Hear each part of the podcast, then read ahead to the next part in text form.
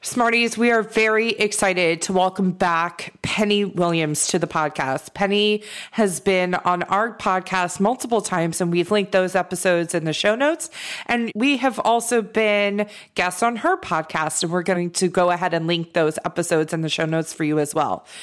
In this episode, we talk about the power of communication and being in community with other like minded parents. She talks to us about accepting learners' neurodiversity parenting without ego, and getting to know your child deeply and profoundly. She shares with us her wisdom in tidbits like kids who feel good do good. Pro tip, same goes for adults.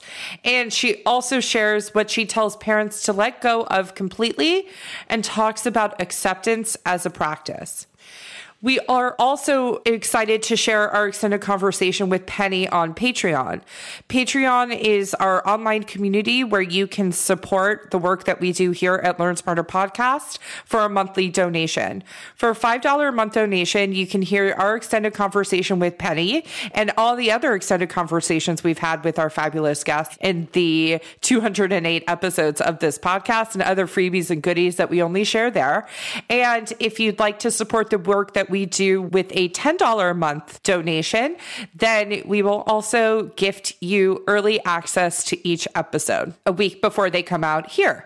So, in our deep dive on Patreon with Penny, we talk about lying. She talks about how everything that happens is neutral, and we are the ones that control our reaction and the story we tell ourselves. In this conversation, we talk about episode 179 with Annie, which we hear from you, Smarties, is a fan favorite. And we talk about how lying is indicative of something else, that it is a symptom. She talks about how learners will lie to us to tell us what they think we want to hear and how learners are trying to protect us when they're lying. She shares her deep nuggets of truth and wisdom when she says lying is not a character flaw. So if you want to go and hear that extended conversation and all the other ones, link to that is www.patreon.com slash learn smarter podcast. And of course, you'll have access to all the previous goodies. Now let's dig in. You want to learn faster, but sometimes working harder is just not the answer. You have to learn smarter. The Educational Therapy Podcast. Hi, Smarties. Welcome to episode 208 of Learn Smarter, the Educational Therapy Podcast. I'm Stephanie Pitts. And I'm Rachel Kapp. And today we are so happy to have Penny Williams back with us. Hi, Penny. Hey, ladies. Hi. I love when she goes into that voice. Me too. Penny, we're going to go ahead and we will link all the episodes that you have been on on our podcast in the show notes. Awesome. And maybe we'll link some of the ones that we've been on Yeah. with you on your podcast. But why don't you take a second and tell us who you are and what you do and who you do it for? Yeah. So, in a nutshell, I am a parent coach for neurodiverse families. I have online training courses for parents. I hold some online conferences once or twice a year. Um, I was doing mom retreats pre COVID and have some books and anything else I can get my hands dirty on, pretty much. And also, of course, coaching parents one on one virtually as well. So I started down that path when I had a kid who got diagnosed with ADHD. And then we added autism spectrum disorder and anxiety and learning differences and, you know, the whole alphabet soup. And there really wasn't enough information out there for a parent. You know, there was no guidance. You get a diagnosis, you probably get handed a prescription, and then you're left to figure it out. And so I, of course, was obsessed with figuring it out, right? For years. Mm-hmm. I put everything else aside Mhm. and it was all about ADHD all the time, which was brutal on us and the family. And thankfully, I learned to calm that down over the years. But I looked at it kind of in the rear view after a few years and said, if I had to do all this work and I put all this together, why would I not share it? And that's where the work was born. Started with a blog, then books, then courses, summits, coaching. You know, it just kept building. Podcast. Oh, I forgot the podcast. All the things. Yep. the podcast too. So lots of stuff out there and just really trying to help parents not struggle in the ways that we did starting out, which was 13 years ago. And thank goodness there's so much more available now than there was then, but it's still a hard path. You know, it's still a path that you really need some guidance on. I don't think any of us are specifically wired to raise kids with differences. I think it has to be a learned behavior for the most part. And so that's why I do what I do. I love that there's sort of this trend happening in the interviews that we've been doing lately, and our audience knows and Penny knows that we record out of order. But there's this trend in the conversations that we've been having lately of people from different backgrounds and yeah. everybody is trying to tackle the same sort of from their perspective of getting information out there it was mm-hmm. reason that we launched our podcast from the perspective of educational therapists we just wanted this resource to be available and accessible for people And we didn't want the finances or where you live to be a stopgap and that's sort of the beauty of the world that we live in now is that we can help each other in a much more hopefully democratized way you know there's some benefits to like podcasting of course is available for people for free our summits there's always a free option for that as well and so mm-hmm. in kind of expanding in that way it's actually really allowed me i think to serve more people and mm-hmm. serve them better you know people who when we started out with a diagnosis we didn't have the money. We still don't have the money, but we definitely didn't have the money for like all of these crazy therapies that aren't covered under insurance. Like nothing was covered under insurance. And it was very, very expensive. And, you know, we don't have special schools here for learning differences. And, right. you know, so there's a lot of things that are really governed by the amount of money or the amount of like locational access you have. And it's been really, really rewarding to be able to kind of break some of that barrier and that wall for people and give them access. Give them access and also know that they're not alone. Mm-hmm. Every time, you know, a parent calls or the parent gets a diagnosis or something, they feel so alone and on an island. And so I always love your message and what it was like raising a neurodiverse child and you're still raising him, yes. even though he's of age. And the struggles change, but that's okay. And there's a lot to be said for what you have put out there with your own struggle. And your own story is powerful too. It really is and that's true for everybody you know? I am just a normal person right? I'm just an ordinary person who said i'm going to do this. I'm just going to share. Because honestly the very first share was me looking for people to tell me what was happening with my kid. It wasn't i'm going to share my story very much. It was somebody please find me and help me right? And that catharsis kind of made the whole thing grow. Because when people started finding me and I started finding them and you know that interaction that suddenly not feeling so alone you know having those connections and seeing that it wasn't my parenting you know when you're super isolated and you're struggling as a parent you assume that it's you and your parenting. And when you start meeting other people who have a similar struggle you say okay well if it was just me, then all these people wouldn't get it. But I'm finding a lot of people who get it. So it must not just be me, right? There has to be something to it. I'll tell you, Facebook, it's such a hard thing these days. But back in 2009, I think when I joined, my son was like a year diagnosed, and it was a lifesaver to be able to find other parents who were going through something similar, you know, it was really a pivot point just to realize, okay, it's not me, it's not what I'm doing or not doing. So now where do we go? Mm-hmm. I love that you always share that. You being vulnerable and sort of exposing the truth of what was happening in your home and what you were experiencing as a parent drew the right people to you to be in community with you. Mm-hmm. And so you mentioned it, but why don't you share a little bit about the summit that you recently hosted? Because it's going to kind of guide our conversation today. So. Yeah, so we just had the Decoding Behavior Summit back in February, and we will do another one on that topic again next year in 2023. But our focus for that summit was transforming behavior while also honoring a kid's neurodiversity. So we're accepting that they're neurodiverse. We're accepting that their brain works different. School is different for them. You know, social interaction is different for them, right? We're accepting it. We're not fighting it. But we're also saying this can get better and we're going to help our kids navigate the world that we live in. Mm. So we're not fighting ADHD, autism, anxiety. We're saying, okay, it's here. You know, it came to the party at the beginning and it's going to stay. What can we do with that? And there's many pluses. You know, people who are neurodiverse are creative, intelligent, warm, caring people. So there's lots of benefit there. But as a parent, we get swallowed up by the struggle and the differences, you know, freaking out that our kid isn't meeting expectations, right, with school or maybe on a, a sports team or whatever they're doing, that can really take over. And so it was really important to us that we were acknowledging that our kids are neurodiverse and we're good with that. The foundation was neurodiversity acceptance, right?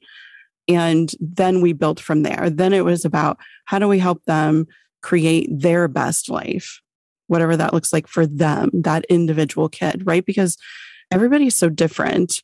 We're in such a culture of conformity, and yet we should be in a culture of individuality. We should be raising individuals. We should be like applauding people who think differently or are super creative. You know, my daughter just graduated from college a few months ago as an art major.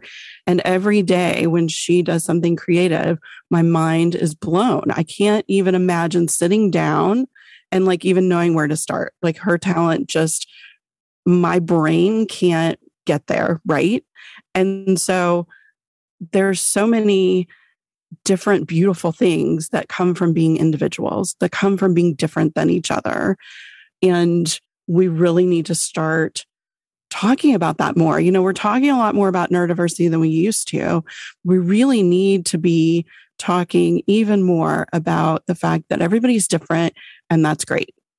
Because kids start to feel so bad about themselves when they're different. They think that it's something that's wrong with them and it wrecks their self esteem, it wrecks their confidence. You know, when we say, okay, I see you, I see who you are, and I honor it, I'm good with it, I love you, you're amazing, I'm not trying to change you. It creates such a different dynamic for our kids. It opens the door for confidence. It opens the door for their own acceptance of themselves. And that goes so far. I was going to say the thing that I think parents don't realize when they're trying to make themselves feel better or, you know, when they're really feeling anxiety about their child being different is that control. Trying to control it instead of embracing it. Mm-hmm. And I know that a lot of parents don't realize that's what they're doing.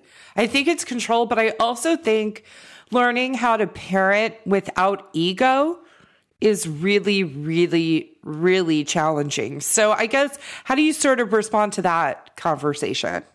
We are taught to see our kids as a reflection of ourselves. Right. And so that becomes an automatic problem, right? That whatever our child does, we think is a reflection of us. It's a reflection of our parenting, it's a reflection of our ideals, our moral values, all these things, right? And we have to really cast that aside because that is controlling our parenting. Like, I don't want anybody else telling me how to parent. And again, it comes back to this individuality. We want to raise individuals. And to do that, we need to parent the kid we have strengths, weaknesses, talents, flaws, whatever, the whole package. We have to parent that kid, not parent in the way that maybe we were raised or parent in the way that the books say. You know, when you have a kid who doesn't toe that neurotypical line, and even when you do, it's really important to really truly see the kid you have in great detail, very deeply. And, you know, I talk some in one of my courses about getting to know your child. And people say, well, of course I know my child. But how deeply do you really know your child? Right? If you're not really sort of having these conversations and noticing and building your awareness about what goes on with your child and when, then you sort of know your kid, but you don't know them on a level in which you can really tailor your parenting and where you can really let them be their true selves. And we have such a problem right now in our culture with more and more kids, especially teens, really want to be their authentic selves. And our traditional values, you know, from the past many decades, are creating a lot of friction with that.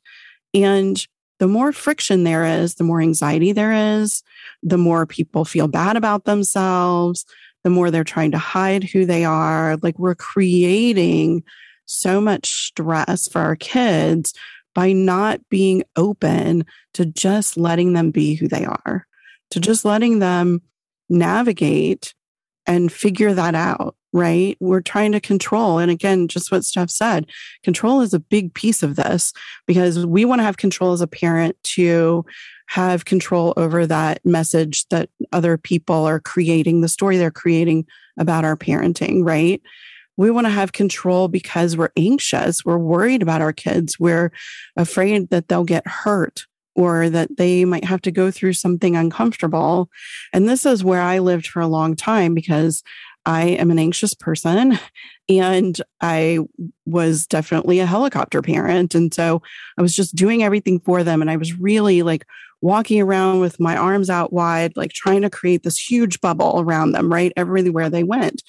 And what I learned later was that I was preventing them from learning how to navigate the world. And I was causing them to do it in my way instead of them figuring out their way and what works for them and what's true for them. Like this idea of what is true for an individual is really important when we have kids with differences. We have to see who they are and where they are. And that then informs what kind of behavior we're seeing, what's fueling it, how could we make it better, how could we help our kids? You know, kids who feel good do good adults who feel good do good. You have to feel good to be on your A game, right? And to have something to give to others.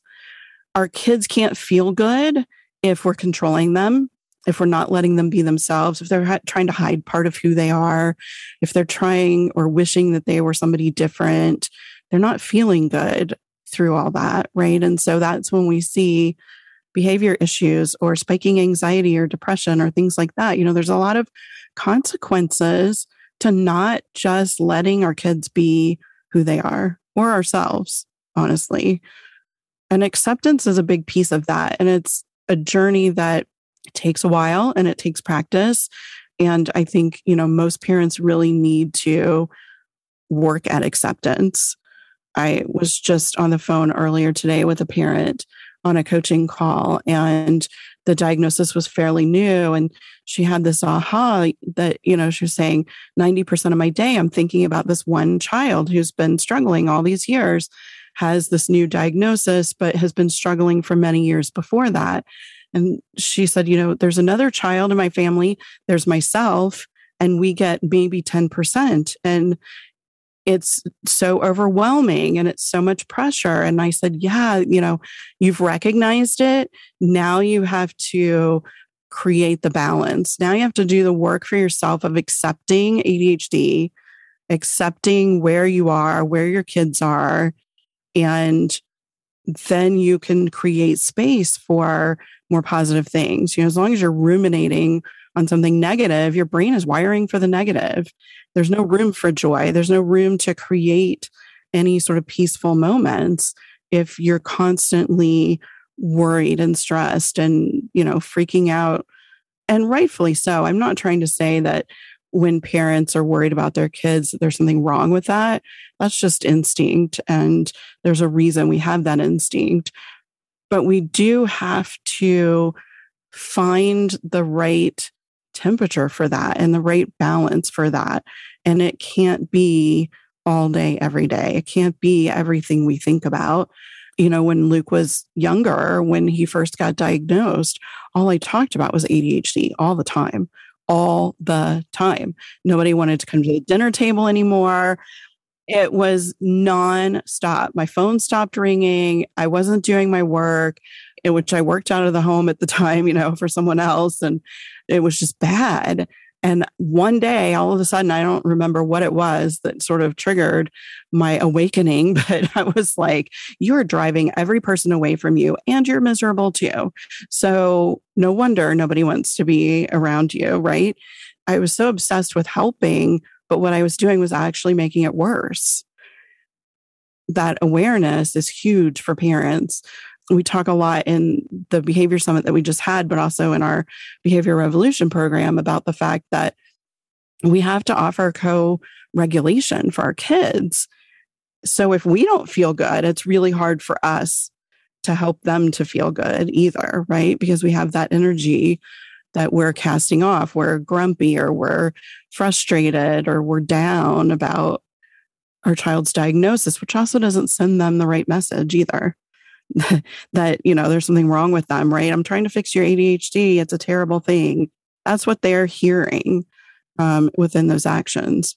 In my own life, I feel this about accepting and not focusing on the things that are preventing other things from happening, right? And so I hear you because I feel like even if you're somebody who is a teacher or don't have kids or isn't happening with your kids, it can be between adults as well. Your friends, your partner, everything. This is so much bigger than it just being about kids. But mm-hmm. I think if we can take that understanding towards kids and help them understand, it's going to go a long way.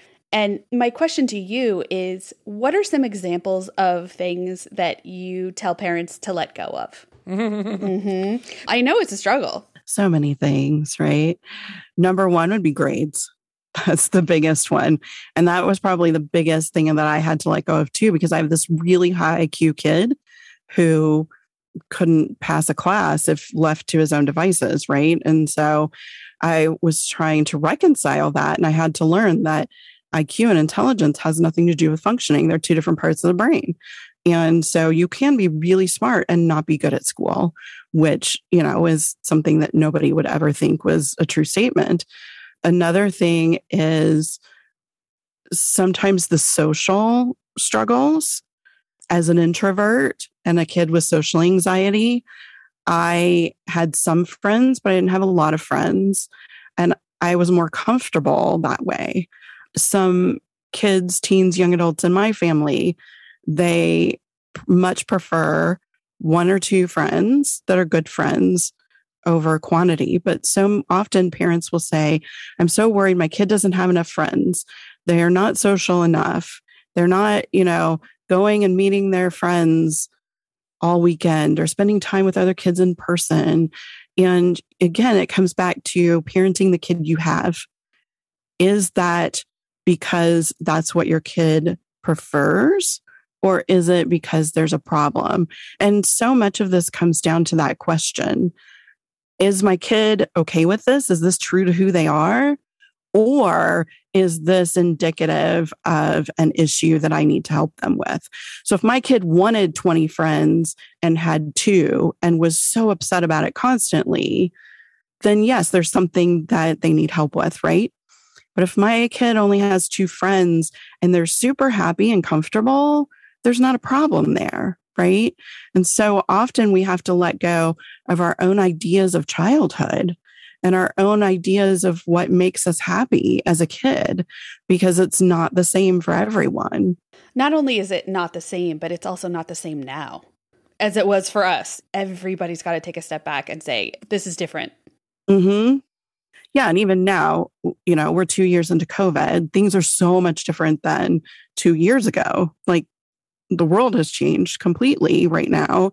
And we have to recognize too that that changes behavior, ours and our kids, right? We're more stressed, we're more isolated, we're, you know, worried about different things going on in the world or worried about getting sick or whatever it is, worried about getting enough social interaction. Right now, we're swinging the other way where everybody's like, oh, I need to see people.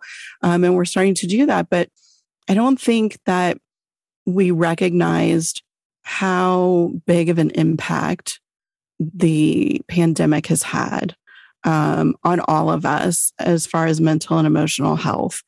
I think a lot of us are just different people. And I think for our kids, it's amplified because they're developing. And when you have extra stress in your life or trauma, you know, many kids lost a family member during the pandemic, you know, that's traumatic during development. It changes the brain it affects behavior, of course. And so we have to really be very aware. Again, it's all about the awareness. We have to be aware of what's going on for our kids and for the older kids, talk to them about it and not in a poking, prodding way that our teens are just going to shut us down. Learn that the hard way for sure. You know, just saying, I see things are hard for you and I'm here if you want to talk because kids will come and talk when they're ready. But if I go to my kid, which is what I used to do, I see that you're having a hard time. What's going on? Tell me, tell me, tell me. And he would say, I don't want to talk about it. I don't want to talk about it. I don't want to talk about it. And I'd be like, no, but I have to fix it. You have to tell me. I can't stand it. You have to tell me. Right. And all he needed was some quiet time to sort of work through it some. And then when I took the pressure off and I said, when you're ready, he would come talk to me. When I was super pressured, I never would be able to help him with it because he would never come and talk to me under those conditions. So, again, knowing your kid, there are some kids who really need to talk something out the minute it happens, right? And just letting them know all the time and showing them that they can trust us, that we're open to helping and we're always available to them makes a big difference in what they're going through. And again, it goes back to very foundational piece of we have to feel good to do good. Let's talk about behavior that might be not grade related, but feeling a little more extreme. So like aggression. Mm-hmm. Like ODD diagnoses, those types of things that some parents are struggling with. You know, the kids that run away. I mean, I know that this is very extreme, but there are versions of this. Oh, absolutely. It's all a scale, right? So it's like the kids that are ditching class or the kids that are not doing something or they are doing something because something is hard. So I guess my question is you know, some of these things do need attention, but what kind of attention? And that's a really good question. And, you know, when we have this conversation about acceptance, we're not saying to accept negative behavior.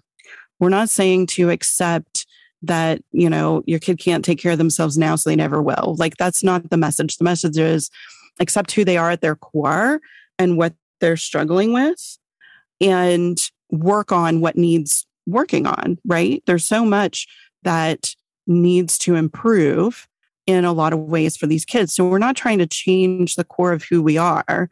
We're trying to help them navigate the world that we live in.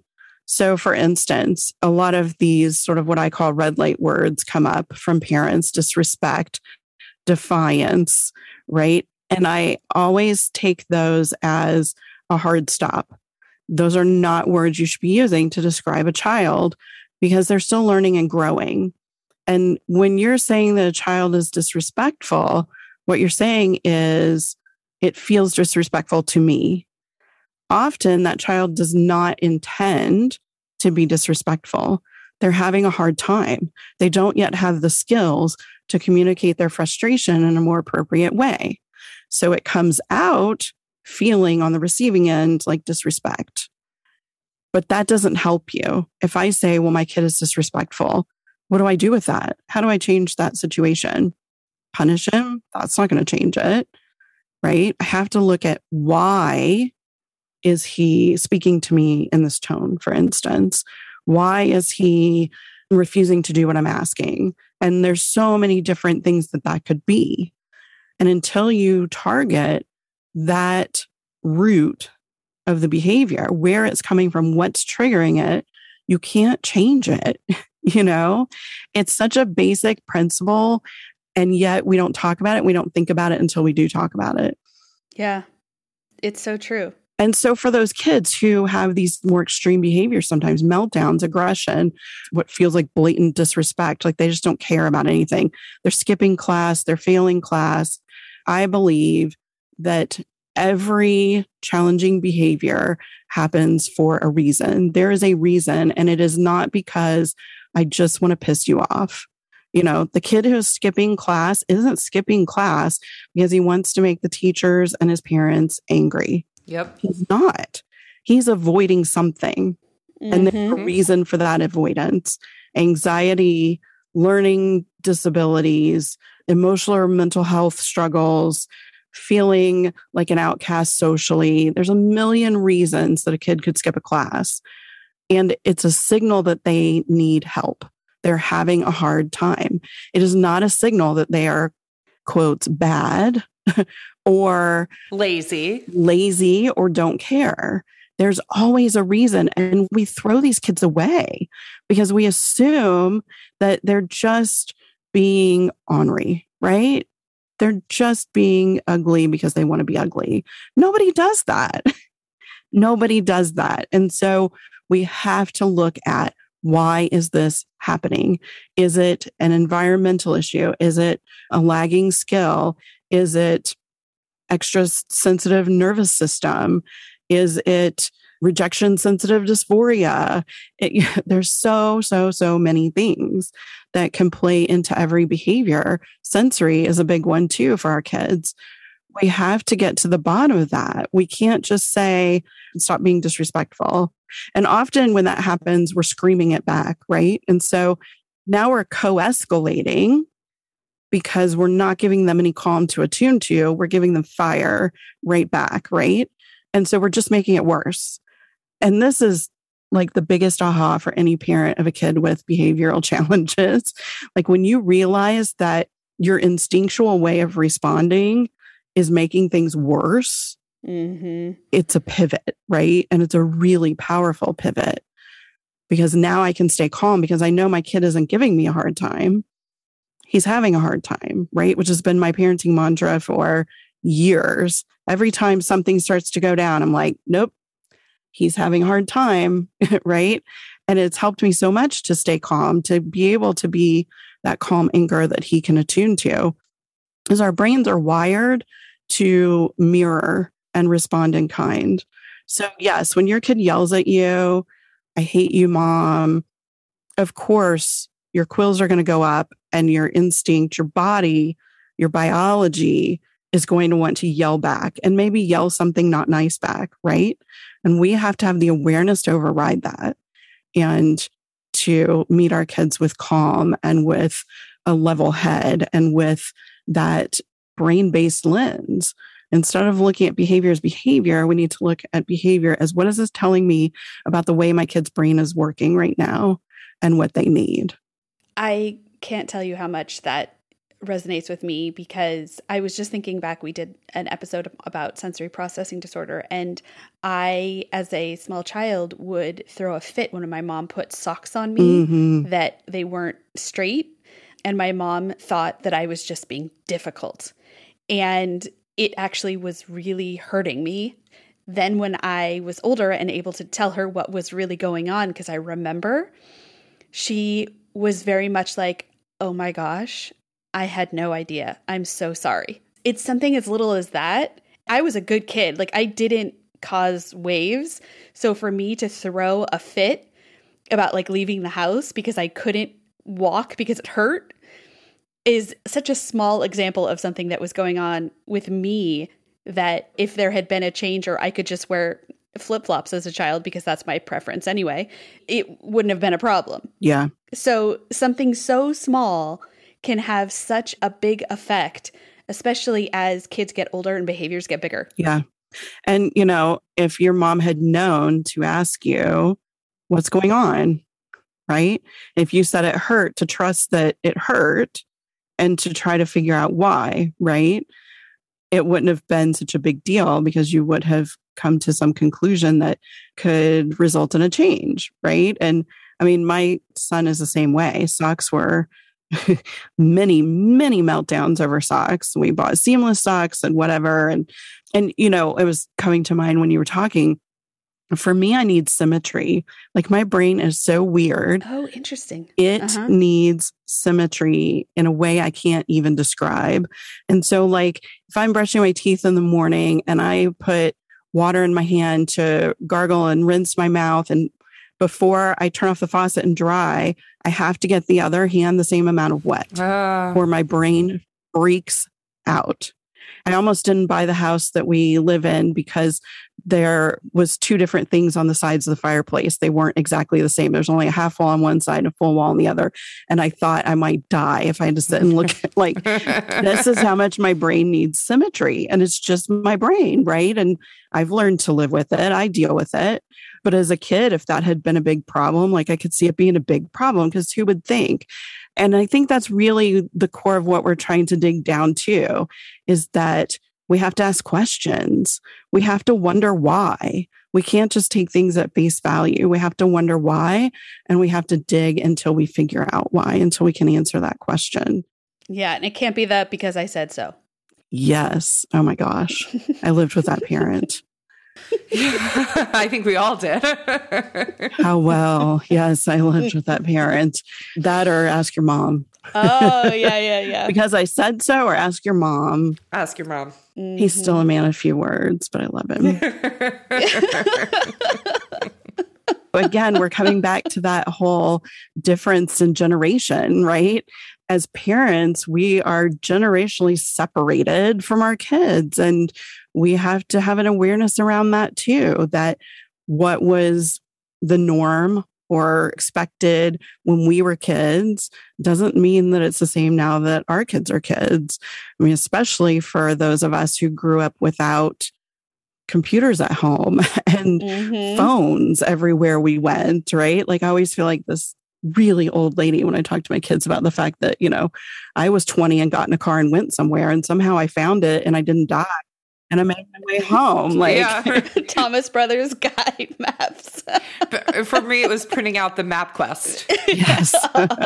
my daughter and I were just having this discussion the other day in the car, and I was like, Do you realize that when we moved to the town we live in, I was a real estate broker and we had map books and we would have to keep pulling over because we'd have uh-huh. to switch and find where the map picked up on another page because we were trying yeah, to drive and she just kind of rolled her eyes. And I was like, you know, navigation's pretty cool, isn't it? Listen, I'm aging myself, but that's what I got for my 16th birthday was the Thomas Brothers guide. pretty smart on my mom's part, but like the world changes, you know, and as parents, we can't get stuck in where we were at one point. Mm-hmm. We have to not keep up with the times, but just be open minded. Like, we're not asking you to change. We're just asking you to be open minded and to really see your kid for who they are and what they need. I love it. I feel like we could just end there. I think that's the perfect ending. Thank you so much for taking the time to be with us. And we're going to chat more with you on Patreon. And so, can you do our signature sign off? Have a great week, Smarties. Yay. Thanks.